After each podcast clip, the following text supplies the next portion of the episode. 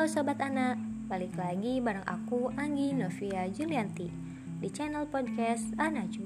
Sobat Anak, gimana nih kabar kalian semua? Tetap sehat kan? Aku berharap dimanapun kalian berada, kalian tetap selalu jaga kesehatan dan tetap di rumah aja. Oh ya Sobat Anak, pada episode sebelumnya aku telah menjelaskan tentang administrasi. Dan pada episode kali ini, aku akan membahas tentang administrasi penyuluhan loh. Apa aja sih yang ada dalam administrasi penyuluhan itu? Yuk, langsung aja kita simak pembahasannya sampai akhir.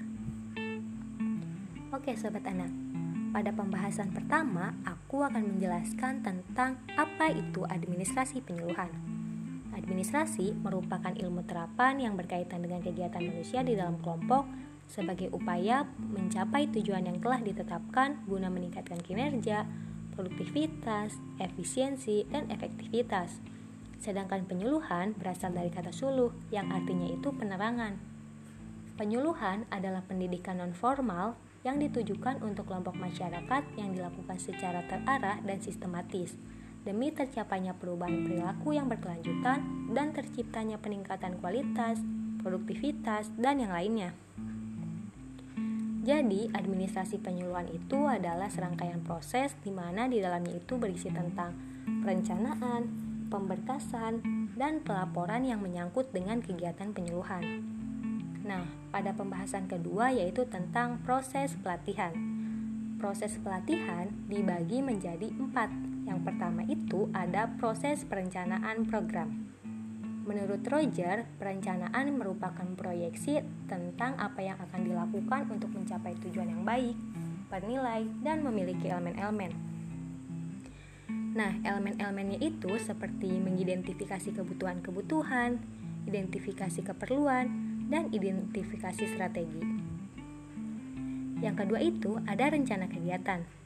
Sebuah perencanaan yang baik itu akan mampu menjawab pertanyaan tentang apa persoalan yang dihadapi, apa tujuan yang hendak dicapai, bagaimana cara melakukan langkah-langkah untuk mencapai tujuan, di mana dan kapan melakukan kegiatan tersebut, siapa yang melaksanakannya, dan bagaimana cara mengevaluasi kegiatan tersebut.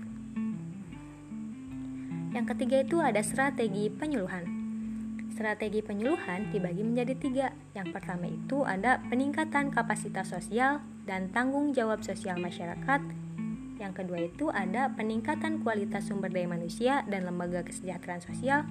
Dan yang terakhir ada peningkatan partisipasi masyarakat. Nah, yang keempat ini ada pelaksanaan program. Masalah utama yang harus diperhatikan itu di dalam pelaksanaan kegiatan adalah harus memperoleh partisipasi sebesar-besarnya dari masyarakat penerima manfaat. Pelaksanaan kegiatan harus dilakukan pada waktu yang tepat dan di lokasi yang tepat pula. Nah, pembahasan yang terakhir yaitu tentang manajemen pelatihan penyuluhan atau sering disingkat menjadi M P P. Manajemen pelatihan penyuluhan adalah suatu kegiatan perencanaan dari awal hingga pelaksanaan dan juga evaluasi kegiatan pelatihan penyuluhan. Dalam pelatihan penyuluhan terdapat tiga tahapan. Yang pertama, tahapan perencanaan. Nah, Dalam, dalam merencanakan program pelatihan, hendaknya dilakukan secara partisipatif dengan melibatkan berbagai pihak terkait, terutama pihak manajemen. Menurut Suyanto, dalam perencanaan itu ada beberapa hal yang harus diperhatikan. Di antaranya itu seperti sasaran pelatihan, kurikulum pelatihan, peserta pelatihan, dan pelatih. Yang kedua itu ada tahap pelaksanaan. Dalam melaksanakan program pelatihan harus dilakukan dengan disiplin yang tinggi dari para peserta, di samping pula kedisiplinan pelatihnya sendiri. Menurut Permen Nomor sebelas Tahun dua ribu tiga belas, tahapan pelaksanaan selanjutnya itu adalah melakukan rekrutmen peserta, melaksanakan pelatihan, penilaian peserta, dan penilaian atau evaluasi pelatihan. Nah, tahap terakhir itu ada tahap evaluasi. Evaluasi program, evaluasi program pelatihan merupakan kegiatan untuk menilai seluruh kegiatan pelatihan dari awal sampai akhir. Dan hasilnya itu menjadi masukan bagi pengembangan pelatihan-pelatihan selanjutnya.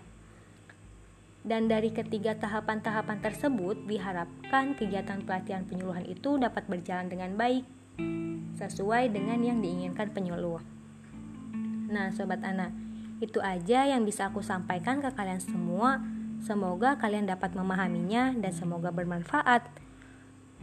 Kita ketemu lagi di episode selanjutnya. Bye-bye!